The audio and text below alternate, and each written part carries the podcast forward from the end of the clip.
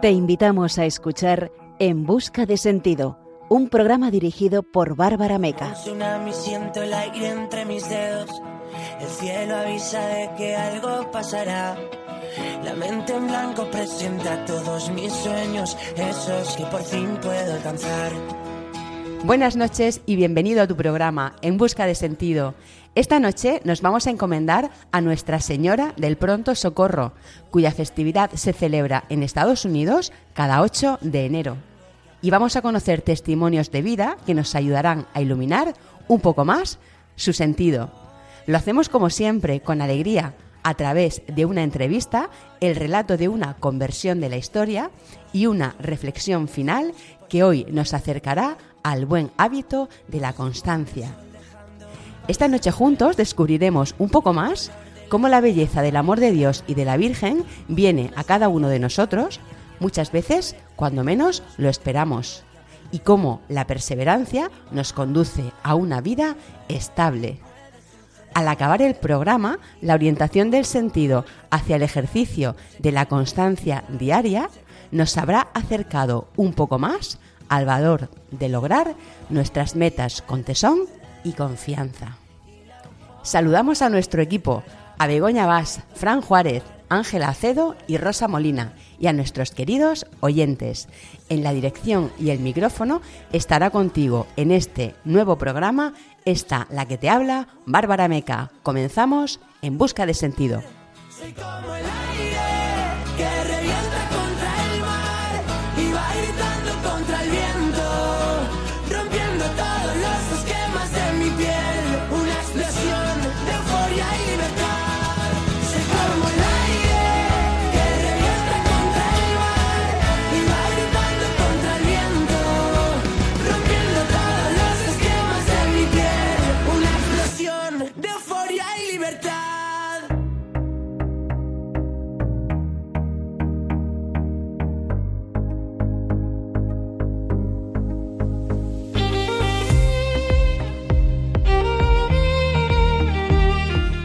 sentiremos cómo el amor de Dios y de la Virgen vienen a nosotros muchas veces cuando menos lo esperamos.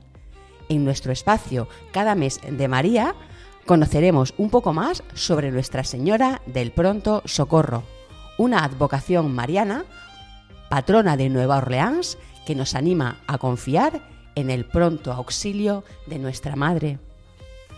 En nuestro testimonio de hoy conversaremos con Eugenia Egea Sánchez, una mujer de fe que descubrió el amor de Dios cuando tocó fondo tras una ruptura matrimonial. En nuestra sección A la luz de un testimonio conoceremos la historia de Bella Dodd, la famosa activista estadounidense que encontró la fe cuando fue expulsada de un grupo comunista.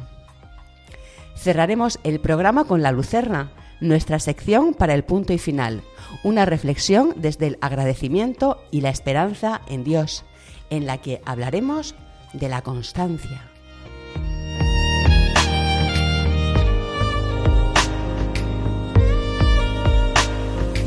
Te invitamos a participar en el programa contándonos tu testimonio. Puedes escribir al número de WhatsApp 611 770 800 611 770 800 o a la dirección de correo electrónico en busca de sentido radiomaria.es. Queremos escuchar tu historia de conversión.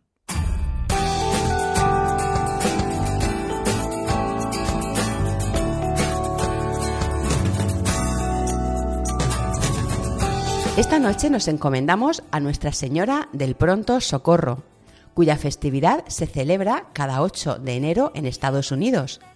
Es patrona de Nueva Orleans y Luisiana, y su devoción trae su origen en las hermanas Ursulinas. Nuestra Señora del Pronto Socorro difiere de la advocación de Nuestra Señora del Perpetuo Socorro y se interpreta semánticamente como Nuestra Señora de las Urgencias.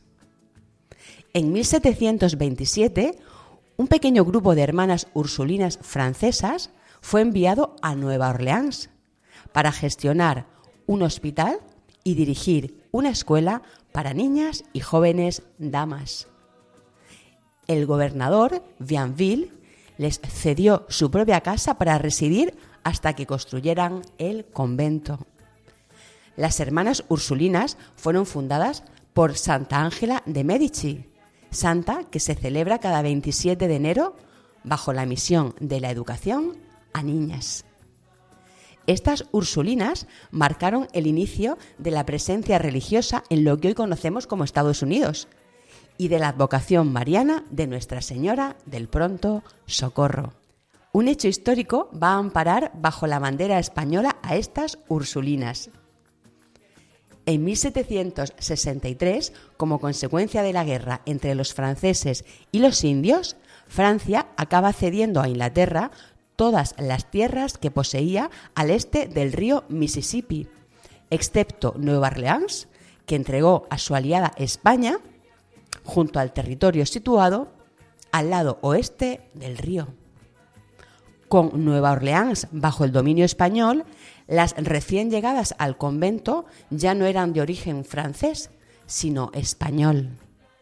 Así, en 1789, con la Revolución Francesa, iglesias y conventos fueron destruidos, cerrados o confiscados, obligando a sacerdotes y religiosas a huir. Muchos de ellos se enfrentaron a la ejecución. Parecía como si el infierno se hubiera desatado en Francia. Finalmente, Napoleón Bonaparte llegó al poder y en 1800, mediante un tratado con España, adquirió toda Luisiana. Aunque poco después decidió venderla a Estados Unidos. En este contexto, la mayoría de las hermanas ursulinas que allí se encontraban tuvieron que trasladarse a La Habana, en Cuba. Una de ellas, la madre André, escribió a su prima, la madre San Miguel, contándole cómo, si no recibían más hermanas al convento, acabarían teniendo que clausurarlo este convento de Nueva Orleans. La Madre San Miguel, desempeñando una labor valiosa, recibió la noticia de que solo el Papa podía otorgarle el permiso para ir a América. Pero sabía que obtener dicho permiso era prácticamente imposible, pues en ese momento Napoleón mantenía al Papa Pío VII como prisionero en Roma con estrictas órdenes de evitar cualquier comunicación con él. A pesar de conocer estos obstáculos, la Madre San Miguel decidió escribir al Papa, prometiéndole a la Virgen que si recibía una respuesta favorable para ayudar a las hermanas en Nueva Orleans, erigiría una estatua en su favor y, difundiría la devoción a Nuestra Señora del pronto socorro. Lo expresó así ante la imagen de la Virgen. Oh Santísima Virgen María, si me obtienes una respuesta rápida y favorable a mi carta, prometo honrarte en Nueva Orleans bajo el título de Nuestra Señora del Pronto Socorro. De manera extraordinaria, en un breve lapso de tiempo, la oración de la Madre San Miguel fue respondida. El Papa aceptaba su propuesta es lo que la Virgen regaló a esta religiosa, el pronto socorro.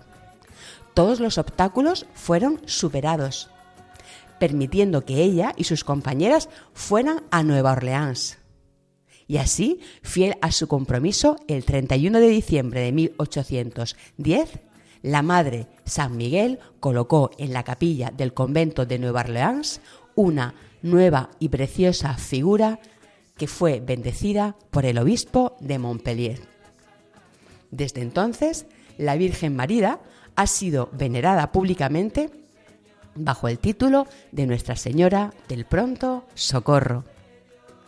Ese mismo año sucedió un devastador incendio que azotó Nueva Orleans. La hermana San Antonio actuó con rapidez colocando la imagen de Nuestra Señora del Pronto Socorro frente a la ventana, mirando hacia el fuego. Con prontitud el viento cambió y las llamas se extinguieron. El convento quedó a salvo y el resto de Nueva Orleans también se libró de la destrucción. El mismo año se desató una guerra entre los americanos y los ingleses que duraría varios años. En 1815 tuvo lugar la famosa batalla de Nueva Orleans y una vez más Nuestra Señora del Pronto Socorro salvó la ciudad. Las hermanas dedicaron la noche del 7 de enero a la oración ante el Santísimo Sacramento. La capilla se llenó de señoras devotas y jóvenes, todas ellas orando junto a la sagrada figura de Nuestra Señora del Pronto Socorro, donde en la mañana del 8 de enero se celebró una misa. Poco antes de comenzar esta celebración eucarística, la superiora, en nombre de la comunidad, hizo el voto de tener una misa de acción de gracias cantada cada año si los americanos resultaban victoriosos. En el momento de la comunión, un mensajero entró a la capilla anunciando la victoria americana. El 8 de enero se conmemora el aniversario de la batalla de Nueva Orleans, pero también marca el día en que la ciudad fue salvada de la destrucción gracias a la intercesión de Nuestra Señora del Pronto Socorro. Anualmente, cada 8 de enero, se celebra una misa solemne cantada de acción de gracias en el santuario. El arzobispo de Nueva Orleans, durante una de sus visitas oficiales a Roma en 1894, presentó la solicitud para la coronación de la Virgen en nombre de las hermanas usurinas al Santo Padre. No solo obtuvo la aprobación pontificia, sino que incluso fue designado para llevar a cabo la coronación de la imagen de Nuestra Señora del Pronto Socorro en representación del Papa Pío VII, acto que fue celebrado el día 10 de noviembre de ese año. La oración con la que hoy nos vamos a encomendar a nuestra Madre fue descubierta en un antiguo papiro egipcio y se trata de una plegaria que continuamos rezando hoy en momentos de petición de un pronto socorro. Dice así, Bajo tu amparo nos acogemos, Santa Madre de Dios. No desprecies las oraciones que te dirigimos en nuestras necesidades. Antes bien, líbranos de todo peligro, oh Virgen gloriosa y bendita. Amén.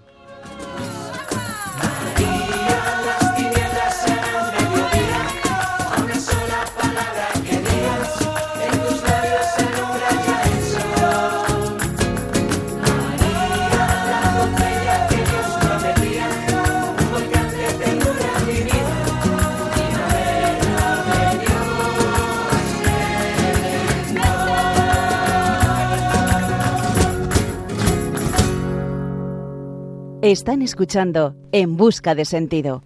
Esta noche tenemos con nosotros a Eugenia Egea Sánchez. Ella es de Cieza, Murcia, madre de tres hijos de 26, 22 y 17 años, uno en el cielo. Tiene 50 años, es profesora de religión en un instituto en Lorca, pero vive en Molina de Segura. Eh, buenas noches, Eugenia, encantada de saludarte. Hola, buenas noches, Bárbara. Encantada yo de estar aquí con vosotras. Bueno, pues empezando por esos tiempos anteriores a aquellas circunstancias que dieron un giro en tu vida, pues preguntarte cómo era, cómo era tu vida en, ese, en esos primeros momentos. A ver, no puedo hablar de esos momentos sin, hablar de mi origen. Eh, yo he sido una mimada y una enamorada de Dios. Eh, me ha cuidado en mi infancia, en mi juventud, siendo catequista, estando en la parroquia, con una familia católica, rodeada de hermanas, unos padres creyentes y mis tíos que nos cuidaban. Eh, pero bueno, las circunstancias juveniles me enamoré perdidamente con mi esposo, nos casamos y fue todo económicamente mejorando y hizo que pues que saliera de mi pueblo eh, muy bien, muy a gusto, viviendo en Alto Real, mucha mejor vida, situación económica, pero también esa mundanidad pues me apartó de Dios. vamos, me aparto de Dios. Mm, iba a misa ahora solo por cumplir, eh, los domingos que nos podíamos escapar, porque prefería irme de comida con mi esposo y mis hijos. Eh, mis hijos han tomado todos los sacramentos, he ido a los cursillos de prebautismales, han ido a catequesis, pero mi vida parroquial, mi vida de estar con el Señor no era la misma. Estaba en el mundo. Más el materialismo, ¿no? Muchísimo, muchísimo materialismo, gracias Bárbara. Sí, el materialismo de vivir en una burbuja económica. Eh, mm, mi casa siempre ha estado abierta a los demás, he sido muy generosa, lo saben, y, mi esposo en su momento también, pero no dejábamos de estar en una ruleta de dura la palabra, pero de como de soberbios, de prepotentes, porque el dinero lo movía, eh, conocer a más gente, viajar, eh, que si un coche ahora, que si otro, aunque fueran de segunda mano, pero de alta gama, la casa, el... y aunque siempre he estado muy cerca de mi familia, he sido una persona mm, que mm, querida, tengo que reconocerlo, pero que he querido mucho es verdad que, vivía en, el materialismo, en el mundo mundanal del materialismo, sí. Y llega un cambio radical en tu vida, en mm. tus planes.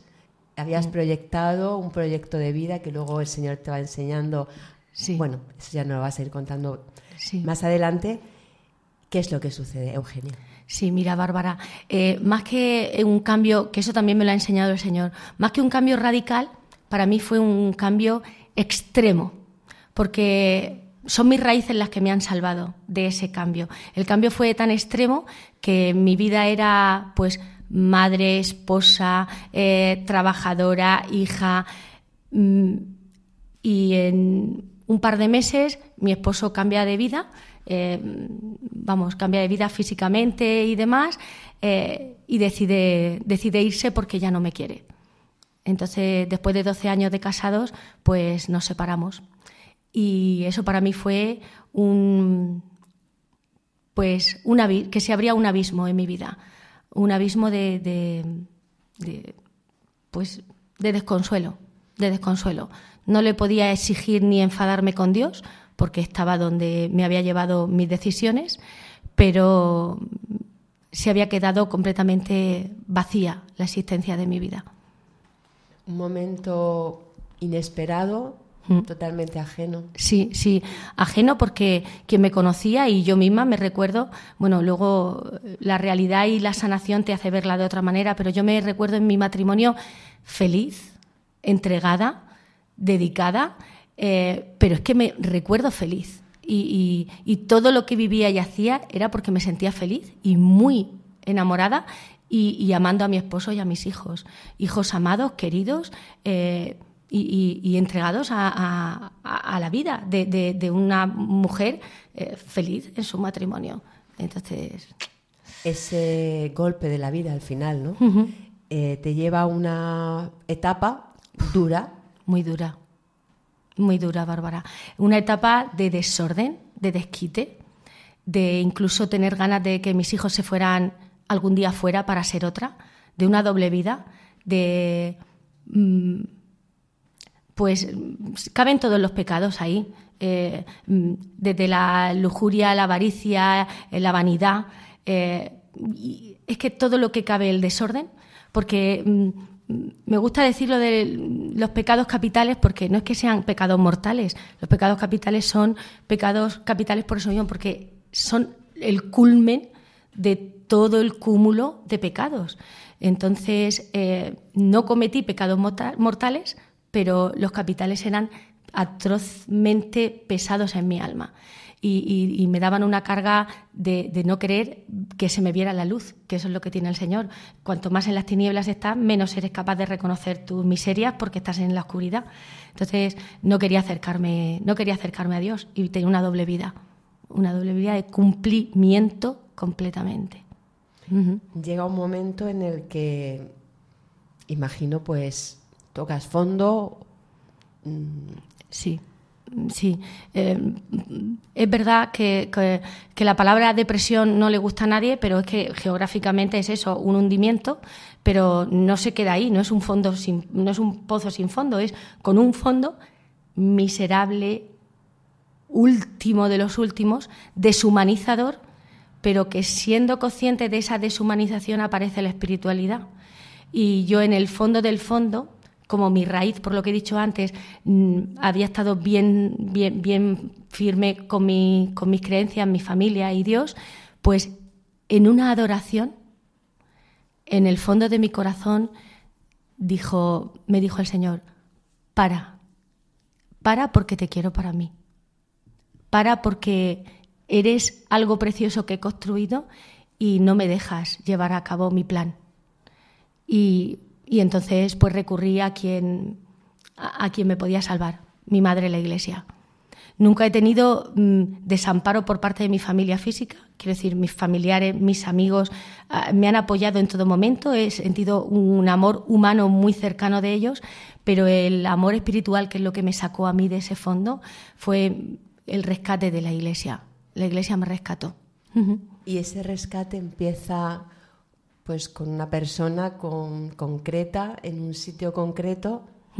Sí, bueno, todo, todo, todo el caminar de la iglesia, eh, que he tenido unas amistades impresionantes, una, hermana mía en la fe, mi amiga Merche, pero independientemente, lo que me ha llevado a, encontrar al Padre Francisco del eremitorio, el Padre Francisco ha sido para mí eh, el sostén de, ese volver. Esa cuerdecita, pues yo me imagino cuando yo suba al cielo que estará el rosario, la Virgen ayudándome a trepar, ¿no? Pues en la tierra el Señor me ha puesto al Padre Francisco, a mí y a muchísimas otras personas, pero a mí en especial, para, para ese rescate, para ese rescate. Es mi director espiritual actual. Eh, pero entró en mi vida a través del eremitorio, de unos amigos, de, ir allí a oír sus misas, a oír sus celebraciones y, su prédica, que es una, una, catequesis continua. Entonces el Señor recuperó y reconquistó mi corazón, pues a través de mm, varias cosas de la Iglesia, pero en concreto fortalecer mi fe y, sanar mi alma con, sus, con su dirección espiritual. Bueno, pues ahora vamos a escuchar una canción que has elegido tú. Se llama Todo es tuyo, del grupo Atenas. Y después de escucharla, Eugenia, pues te preguntaré por qué la has elegido. Muy bien.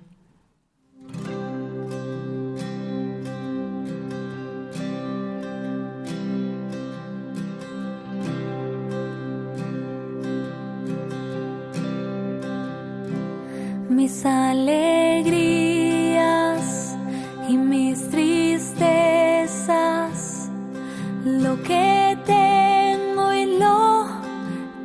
soy. Todos mis sueños y mis anhelos,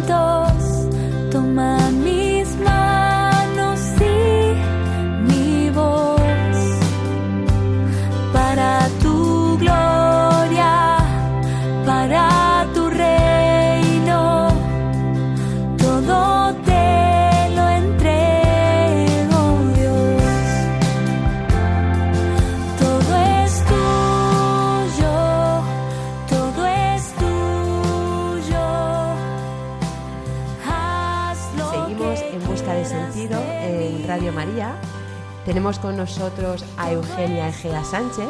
Acabamos de escuchar una canción que ha elegido ella, es del grupo Atenas y se llama Todo es tuyo. Eugenia, ¿por qué la has elegido?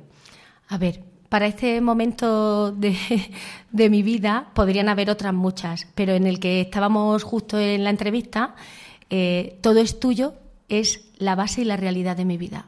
soy de Él, para Él y por Él.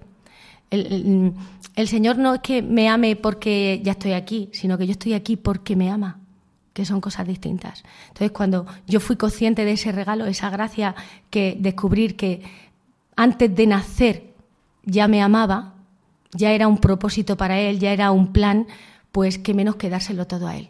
Y, y mi vida ha cambiado, no es que haya cambiado, ha mejorado y está en el camino acertado porque está en su camino. Mi voluntad sea la suya o la suya la mía. Es que algunas veces me, me lío, pero, pero que, que todo es suyo, sí, todo para él y por él, que, que es el que me sostiene. Mm, Estabas en ese proceso con esa dirección espiritual Sí. y que vas descubriendo poco a poco conforme vas saliendo de ese, de ese fondo, por esa cuerdecita que, que nos contabas. Sí, pues a través de, de- de mi vuelta a la iglesia con sinceridad, con amor profundo, con humildad, que me hace falta mucha humildad, con apartar y, reconocerme mm, que es verdad, que soy muy valiosa, que tengo muchos dones, que el Señor me ha dado muchos dones, pero mm, que sin Él y por Él no sirven de nada, pues me ha regalado poder incluso ir a la hospitalidad eh, mm, a Lourdes, eh, estuve en Meyugore y ahí es donde yo conocí eh, a Emaús, los retiros de Emaús. Y, en el 17, en el 2017, que es cuando lo hice, mm, dio un vuelco, otro vuelco, pero de esos vuelcos mm, de giro, pero en el, la misma, en el mismo sentido, pero un buena, mejor dirección. Porque el sentido era Dios, pero la dirección, otra barca que me llevaba hacia Él en el servicio. Emaús es un regalo para los laicos, donde el servicio es mm, la primacía, pero teniendo en cuenta que es Dios quien lo sostiene, con el ejemplo de María. Entonces, el padre Nacho nos abrió las puertas en la parroquia cuando en el 19 lo traíamos de Alicante a Murcia y Marina y yo pues fuimos las coordinadoras hasta este otoño que pasamos el relevo y Emaús para mí es mi vida parroquial ahora, o por lo menos eclesial. Y, y- y muchas otras más cosas, que ahora si tú me preguntas o luego te cuento lo que tú me digas. Bueno, pues te voy a preguntar por Tierra Santa. Ay, una pasada, madre mía, ese fue de de eso que, como, como en el Gloria, ¿no? Que es, en vez de en un principio, como decimos equivocadamente, es en el principio, ¿no? Solo hay uno. Pues ese fue el viaje. Para mí ha sido el viaje y, y gracias a Dios he viajado y espero seguir viajando.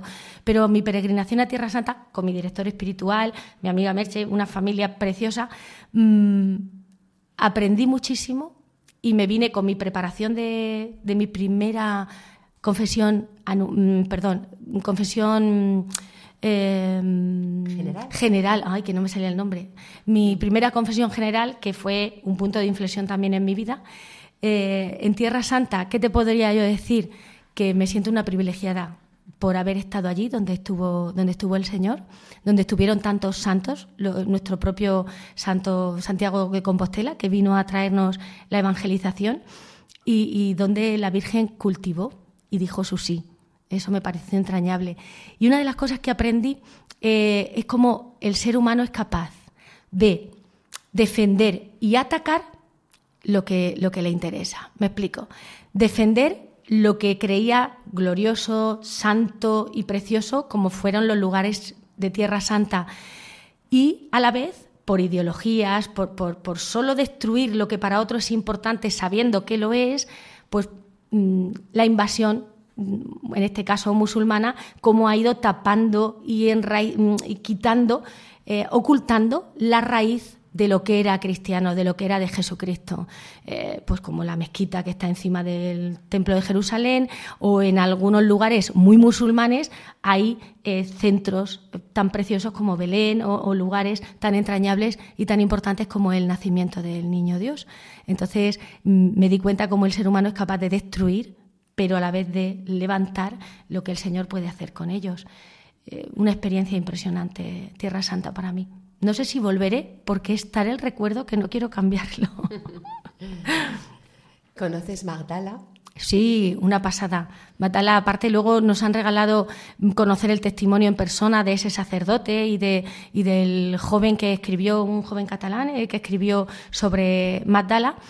Y, y Magdala me impresionó muchísimo. Ver cómo se encontraron fortuitamente, el Señor obra de manera fortuita en las cabezas humanas, eh, cómo se descubrieron todos sus, sus restos arqueológicos y la capilla que hay es impresionante, las columnas de mujeres, eh, mm, de, mujeres que han sido base y pilar en todo el Evangelio. Hay una columna para cada una de, los, de las mujeres del Evangelio.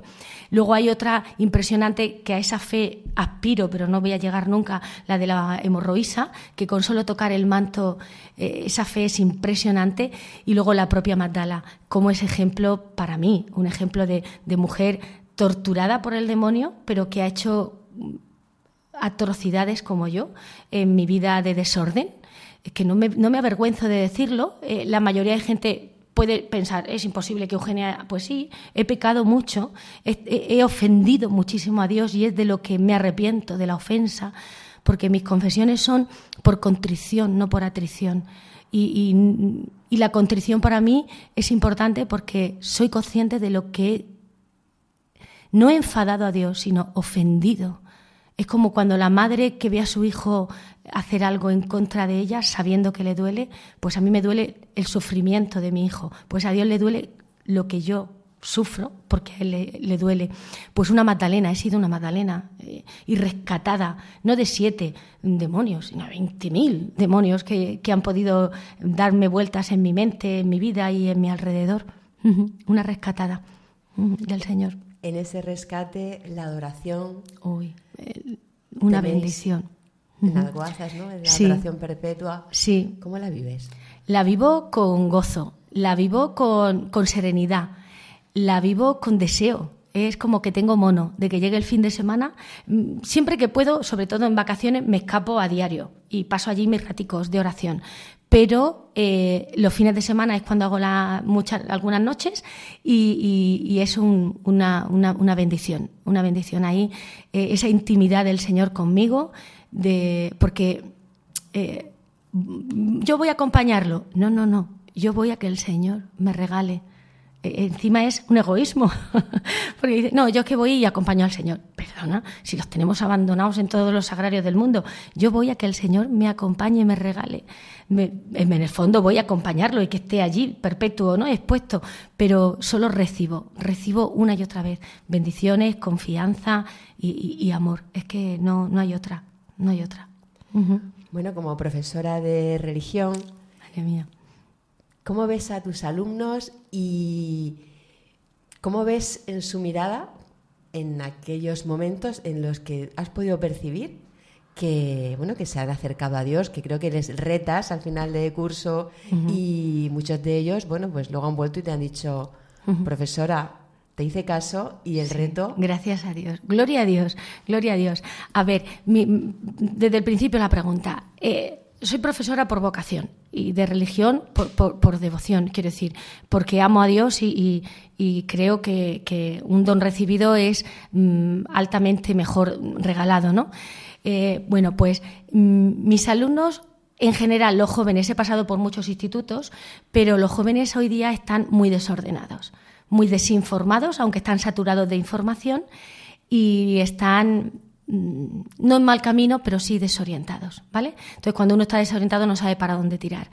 El que en clase le podamos hablar de Dios, para mí es un privilegio. Eh, ellos se sorprenden. De hecho, mm, muchos reconocen que es verdad que desde que tomaron la comunión no han pasado por, por la iglesia. Eh, yo les digo que son incoherentes, que por qué no van a confirmación, o por qué no van a misa, o por qué no bendicen la mesa, ¿no? Aunque no doy catequesis en clase, pero sí tenemos un currículo en el que hablas del tiempo litúrgico, ahora hemos preparado el Belén y, y el Adviento y han sido conscientes, porque de un año para otro a lo mejor se les puede olvidar, pero enseguida, ay, recuerdo que, ¿no? Pues ahí quedan, esas semillitas quedan. Y es verdad que yo les reto, les reto a que como me ven, hombre, profesora, pero es que tú eres creyente. Digo, a ver, yo soy creyente porque, escúchame, la fe se alimenta y, y se pide y se reza y, estás a distancia de Dios de una oración. No estás tan lejos, estás solamente abrir la boca, rezar y ya tienes a Dios contigo, ¿no? Entonces ellos se sorprenden y cuando me ven impetuosa, porque es verdad, cuando me creo algo y cuando lo vivo, soy muy impetuosa. Aquí me estoy portando bien, pero soy muy, muy, muy, muy temperamental pues cuando me ven así, que explico algo así con, con afección, con tal, mm, me- yo enseguida les reto, y sobre todo a los más mayores, mira, os reto a ir a una hora santa, os reto a ir durante un mes a misa, os reto a veniros conmigo a misa y a confesar. Hablamos con el sacerdote y pasamos un par de horas en la parroquia. Y de hecho, quien lo ha hecho, pues se ha enganchado, porque no se puede conocer a Dios y no amarlo. Y eso, pues, no sé, ¿qué puedo decir su nombre? Rosa, que es un encanto, una de mis alumnas, que es la que, por la que estoy aquí ahora. mm, eh, cuando trabajaba en Murcia, le reté a que fueran, que los martes habían hora santa de jóvenes en, en la parroquia y empezó a ir el Señor la quiso para él y ahora está pues con su novio, también ha hecho el pack de novios, está entregada eh, y colabora con Radio María y, y- cuando me volvió a ver y me buscó, pues me dio las gracias porque el Señor ha, ha- obrado en ella. Mm, y yo simplemente pues es la que pone la semillita, ¿no? Como el sembrador, no, no, no aspiro a más y ni, ni voy a ver todos los frutos que el Señor va a hacer, pero bueno, esa es mi misión y muy feliz, muy feliz de serlo, muy feliz de serlo. Esa semillita también se va plantando en catequesis con el método Mm. Lifting. Sí. Y bueno, ¿cómo lo viven los chicos? Y Ay, sí, sí, sí, sí. Ahí tengo que echarle la culpa y es culpa, si me está oyendo, que lo sepa, es su culpa del padre Nacho, que como acabé la coordinación, como os he dicho, al final de, al principio de otoño, pues dijo, pues no se te puede tener sin hacer nada. Vamos a empezar el proyecto de Lifting, que ya existía en San Benito y es una pasada en la parroquia del Raal, donde estamos llevando los retiros de Maús. Y hemos empezado, mm, pero es que hemos visto crecer a los, a los críos eh, tanto en cantidad, de 12, 13 a ser 25, 30, a entusiasmo, ganas, preguntas. Oye, ¿y la semana que viene qué? Porque tanto Pepe como Irene, mis otros compañeros, le dedicamos tiempo para preparar las dinámicas, perdón, las dinámicas y, y- y hemos salido de nuestra forma, nuestra zona de confort de ver lo que era el librito y solo una reunión a prepararles, involucrar a los padres en un grupo de WhatsApp, oye, vamos, que necesitamos que hagáis, que vengáis. Mm, Y, y- y hemos visto que la semilla del Señor, cuando es amor lo que pones, cuando es Dios el que habla o lo dejas hablar y la Virgen nos ampara, porque somos muy de la Virgen de los Dolores allí en el Real, pues la Virgencica obra. ¿Y cómo? Pues eso, como en el Belén, que empezó sencillo pariendo a un niño y luego llegaron hasta los magos de Oriente a llevarle oro, incienso y mirra. Si es que el Señor obra milagros en personas miserabilillas como nosotros. Eugenia, para terminar, Dime. después de lo vivido, Sí. después de ese acompañamiento en el eremitorio, esos planes ¿no? que va cambiando el Señor, eh, ¿qué les dirías a las personas que están ahora en un momento de crisis o simplemente a las personas que a lo mejor no lo están, pero que van liadas con muchos planes, que nos separan, que nos separan, que nos separan, como te dijo el Señor, párate, Ujú. para poder tener pues más perspectiva y más unión con el Señor, como la que tú has podido recibir con el paso De- de, de esta- de estas etapas en tu vida. Pues mm, la verdad que, que mi experiencia no se la deseo a nadie, quiero decir, el encontrarlo sí, pero el pasar dolor y sufrimiento no se lo deseo a nadie, pero creo que a veces es necesario. Entonces, en el más miserable dolor, en el más miserable sentido de, abandono o de soledad, mm, igual que hemos cogido la rutina de lavarnos los dientes después de comer, porque nos han dicho que es bueno, pues vamos a. Yo recomendaría coger el hábito, uno, pequeño, todos los días. Y si es de Dios, es decir, aunque sea solo decir Jesús te amo, o Jesús te necesito, o María ayúdame, solo eso, un segundo de tu vida cada día con constancia, aunque sea apuntado un posit en el espejo mientras te estás lavando los dientes, que eso lo hacen los hombres y las mujeres, iba a decir mientras te echas el, ma- el maquillaje, pero no, mientras te lavas los dientes, hazlo, dilo, pero de corazón, porque todo el que llama se le abre, a todo el que pide se le da. Ahora bien, no esperemos que todo lo mejor, lo mejor no siempre es lo que más nos gusta. Eso no se nos puede olvidar. Esa es una frase que mis alumnos se ríen de mí, pero es una realidad. Lo mejor que es Dios no siempre es lo que más nos gusta, porque el camino de Dios es el perfecto, pero para sus planes que es ser feliz y hacernos feliz a nosotros con su amor. Pero no siempre es bonito. Una rosa es preciosa y lleva espinas. Pues Los caminos tienen piedras, baches, barro, constancia, pero con complicidad con Dios, confianza. Es que son tantas cosas. Madre mía, y la misa, los sacramentos. No les puedo decir a quien no cree que de golpe vaya a misa, pero que confíe, que pida, quiero, quiero confesarme, a ver qué pasa, o quiero probar, o quiero bautizarme. ¿Por qué no? Eugenia, pues muchas gracias por tu testimonio. Y por tu sonrisa y tu mirada, que, que es un placer estar aquí porque me miras con tanto cariño. Muchas gracias, Bárbara, a Radio María, a, a, todos el equipo que tenéis. De verdad, de verdad, que sois un, un regalazo para la sociedad que vive tan desordenada y, y, algunas veces perdida. Muchas gracias porque sigáis trabajando así. Gracias uh -huh. a ti, Eugenia. Este mes de enero conmemoramos las bodas de plata de Radio María en España, una radio que se sostiene únicamente con los donativos de sus oyentes. Es por ello que necesitamos de vuestra colaboración. Vamos a escuchar unas palabras sobre la alegría de la donación del padre Luis Fernando de Prada. Feliz Año Nuevo es la expresión más repetida estos días. Nosotros también la decimos, pero la acompañamos con la oración, pidiendo al Señor que conceda a todos los hombres sus mejores bendiciones y con el recuerdo de las palabras de Cristo, mayor felicidad hay en dar que en recibir. Por ello, busquemos hacer feliz este año a los que nos rodean y será el mejor modo de ser también nosotros más felices. Un nuevo año además para anunciar a Cristo, Rey eterno, el único que puede darnos la verdadera alegría y paz en este mundo y la vida eterna en el otro.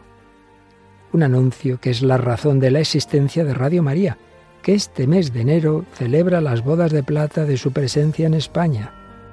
Ayúdanos a seguir haciéndolo muchos años más. Puedes informarte de cómo colaborar llamando al 91 822 8010 o entrando en nuestra página web radiomaria.es. Radio María, la radio que cada año cambia vidas y las llena de alegría.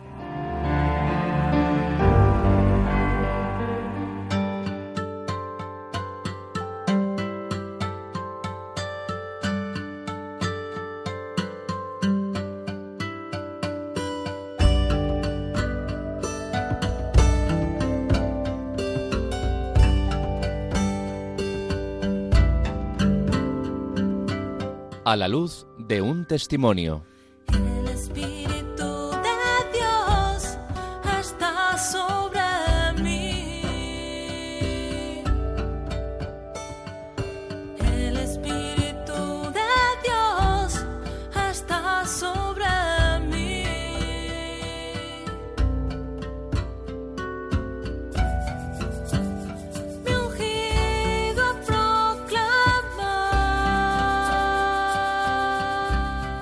La historia de conversión que descubrimos hoy nos muestra cómo es posible encontrar en la crisis el punto de emergencia del espíritu, cómo la fuerza de la voluntad alcanza progresos impensables en la dificultad y cómo el despertar de la fe muchas veces ocurre tras años de una ofuscación ciega. María Asunta Isabela Bisono, conocida como Bella Dot, nació en Piceno, Potenza, Italia, en 1904 en el seno de una familia muy pobre, siendo la menor de diez hermanos. Muy pronto la familia tiene que emigrar a Estados Unidos. La pequeña Vela acude a escuelas públicas en un entorno precario y sin muchos recursos, si bien despunta enseguida intelectualmente relegando el espíritu y la fe por los que no se interesa en absoluto. Durante la etapa universitaria, Vela se declara abiertamente agnóstica y gusta de las cuestiones sociales, las cuales a la vez la van conduciendo al ideal comunista, enfrentándola más radicalmente al catolicismo y a la Iglesia. La joven Vela fue una buena estudiante, consiguió acceder a la Universidad Hunter College con una beca. Escribió una tesis política titulada ¿Es el Congreso un espejo de la nación? Durante su paso por la Universidad de Columbia, mostrando cómo el tesón y el estudio son capaces de superar a la precariedad económica. En 1926, Vela consiguió su primer trabajo como profesora de historia en una escuela secundaria y pudo trabajar como docente en el Hunter College, donde había estudiado unos años antes, contrayendo matrimonio con John Dodd, compañero y profesor universitario del que adoptaría el apellido. Al mismo tiempo aprobó el examen de abogacía de Nueva York. En 1938, Vela se hace activista a tiempo completo en el Sindicato de Maestros de la ciudad de Nueva York y lidera una organización dedicada a infiltrar comunistas en los seminarios de formación sacerdotal, donde llegó a infiltrar a más de 1.100 jóvenes. Formó parte del Comité de Literatura Antifascista del Sindicato de Maestros, con más de 9.000 afiliados del Sindicato de Profesores Universitarios de Nueva York y encabezó el Comité Sindical de Mujeres por la Paz. En 1942, Vela se vio inmersa en luchas políticas internas entre los comunistas y la izquierda antiestalinista por el control del Partido Laboralista estadounidense, cambiando su idea del Partido Comunista del que diría. Durante el periodo de guerra vi cómo el oportunismo y el egoísmo envolvieron a muchos camaradas. Vestían ropas caras, vivían en elegantes apartamentos, tomaban largas vacaciones. Estaban los sindicatos comunistas que se codeaban con personajes del AMPA en clubes nocturnos. Fruto de aquellas disidencias, el 17 de junio de 1949, Vela es expulsada del Partido Comunista hecho que la conduce a una profunda depresión. A partir de ahí se dedicaría a la abogacía. En otoño de 1950, con motivo de un viaje de trabajo a Washington, coincide con un congresista, antiguo amigo, quien encontrándola apesadumbrada le pregunta, Pareces perturbada, Vela, ¿hay algo que pueda hacer por ti? Al parecer, Vela estaba siendo investigada por el partido, motivo por el que este gran amigo le ofrecía la protección del FBI. Pero Vela lo rechaza, a lo que su amigo le dice, Bueno, ¿y quieres ver a un sacerdote? A lo que Vela sorprendentemente contestó, Sí. Su amigo le presentó esa noche al conocido arzobispo Falton Singh, quien la trató con cariño y le dijo, Doctora Dodd, pareces infeliz. Vela comenzó a llorar. Se acercaron a una pequeña capilla que había en casa del arzobispo y éste le entregó un rosario diciéndole, Vela, si quieres proteger a las personas a las que dices que amas, entonces para hacer lo correcto debes saber algo más sobre la cristiandad. Vela ya solo encontraba la paz y no tenía miedo cuando entraba a una iglesia. En la Nochebuena de 1950 cenó con unos amigos y leyeron la Biblia. Un día, volviendo a casa, sin recordar ni cuándo se había bajado del autobús, se encontró en la iglesia de San Francisco de Asís del West Side de Nueva York estaban cantando himnos navideños y se dio cuenta de que era a aquellas personas a quienes quería servir. Le pidió a Dios que la ayudara y cuando terminó la misa caminó sola por las calles durante horas.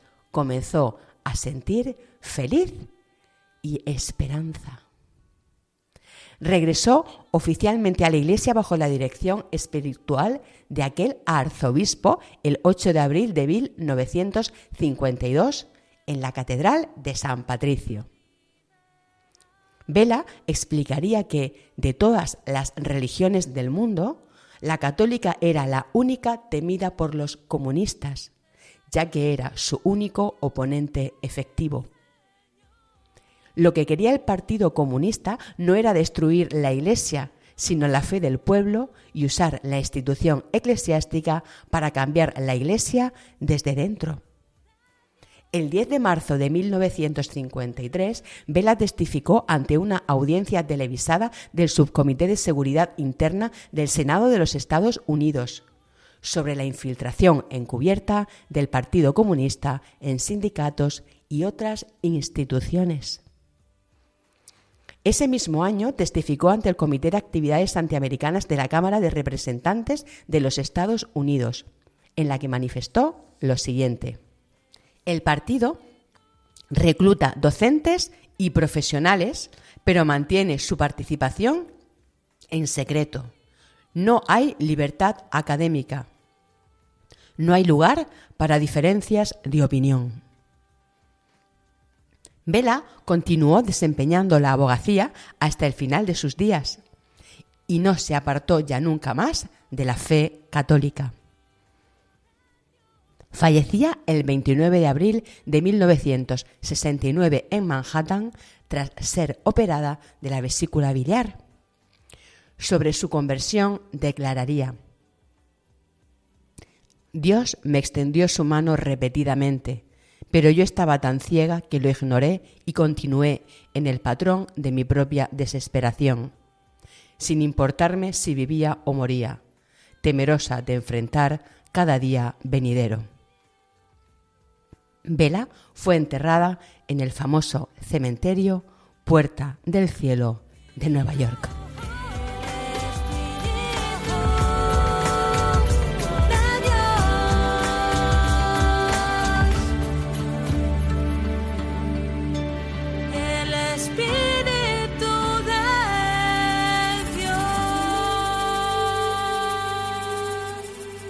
Te invitamos a participar en el programa contándonos tu testimonio. Puedes escribir al número de WhatsApp 611-770-800, 611-770-800 o a la dirección de correo electrónico en busca de sentido arroba radiomaria.es.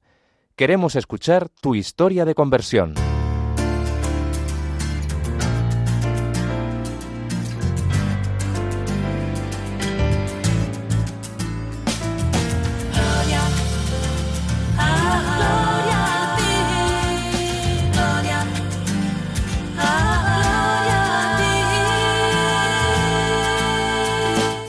Al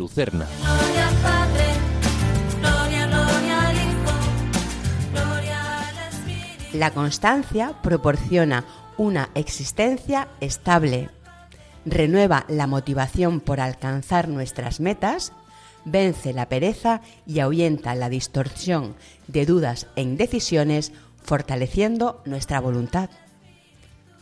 El ejercicio personal de mantenernos en la dirección de nuestros propósitos, descartando el desánimo, nos hace crecer, enriqueciendo de certezas nuestros retos personales. Activa la potencia del esfuerzo constante, gana las pequeñas batallas de cualquier quehacer diario y superarás la tendencia a relegar las obligaciones, adquiriendo poco a poco un espíritu más firme. Observa el resultado de hacer las cosas bien como un regalo. Imita el corazón perseverante de los santos y encuentra en cada detalle sencillo la oportunidad de forjar una personalidad madura y responsable en sus determinaciones. Un ejercicio espiritual que te ayudará a fomentar el hábito de la constancia es diseñarte un plan de vida con pequeñas metas y horarios. Cumple lo poco y ganarás en lo mucho, superando la comodidad y aspirando a la perseverancia en el tiempo. Decide un momento cada día para orar en silencio y vence a diario la meta de poner a Dios el primero, orientando la fe, una vida constante que tenderá a dar fruto. Como decía Santa Teresa de Calcuta, el fruto del silencio es la oración, fruto de la oración la fe, fruto de la fe el amor, fruto del amor el servicio. Fruto del servicio, la paz. Aúna las grandes metas con las más modestas, dando sentido a la vida terrena en la constancia personal y en el sacrificio por alcanzar la celeste, buscando encontrarnos en esta ruta personal con Dios. Como decía San Juan Pablo II a los jóvenes de la decimonovena Jornada Mundial de la Juventud, no os distraigáis en esta búsqueda, perseverad en ella, porque lo que está en juego es vuestra plena realización y vuestro gozo. Ejercita la constancia mediante actos de voluntad. Fomenta y mantén buenos hábitos. Sé puntual en toda circunstancia. Alégrate de la satisfacción del bien hacer y encontrarás la recompensa de tu propio desarrollo personal y confianza en poder conquistar tus metas. Como ha dicho el Papa Francisco, perseverar es permanecer constantes en el bien, especialmente cuando la realidad circundante empuja a hacer otra cosa. Si perseveramos, nos recuerda Jesús, no tenemos nada que temer, ni siquiera en los acontecimientos tristes y difíciles de la vida, ni siquiera en el mal que vemos a nuestro alrededor, porque permanecemos anclados en el bien. Otro ejercicio espiritual para lograr ese crecimiento en Dios es la virtud de la esperanza. Pero de ella hablaremos en nuestro próximo programa, En Busca de Sentido, en este su espacio final.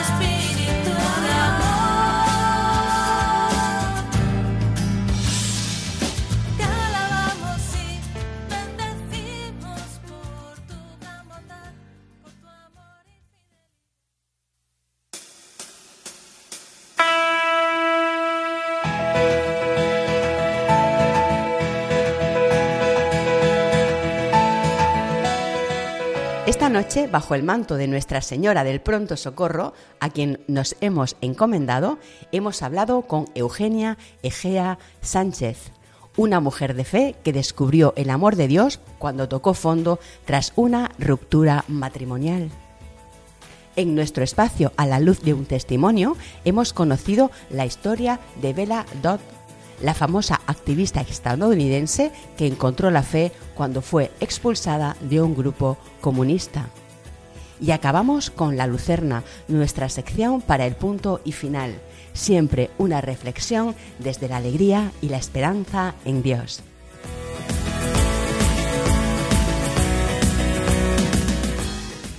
Buenas noches, aquí finaliza tu programa En Busca de Sentido. Si quieres escucharlo o compartirlo con alguien, lo tienes en podcast. Puedes encontrarlo entrando a la web de Radio María España o bien puedes escribirnos un mensaje de WhatsApp al número del programa y te lo enviamos. Nuestro número es 611 770 800. 611 770 800. Nos encantará que formes parte de En Busca de Sentido. En 15 días volvemos a encontrarnos. Que la alegría de este encuentro te acompañe hasta el próximo, como lo hará seguro en esta, la que te habla, Bárbara Meca. Has escuchado en Radio María En Busca de Sentido, un programa dirigido por Bárbara Meca. Soy como el aire que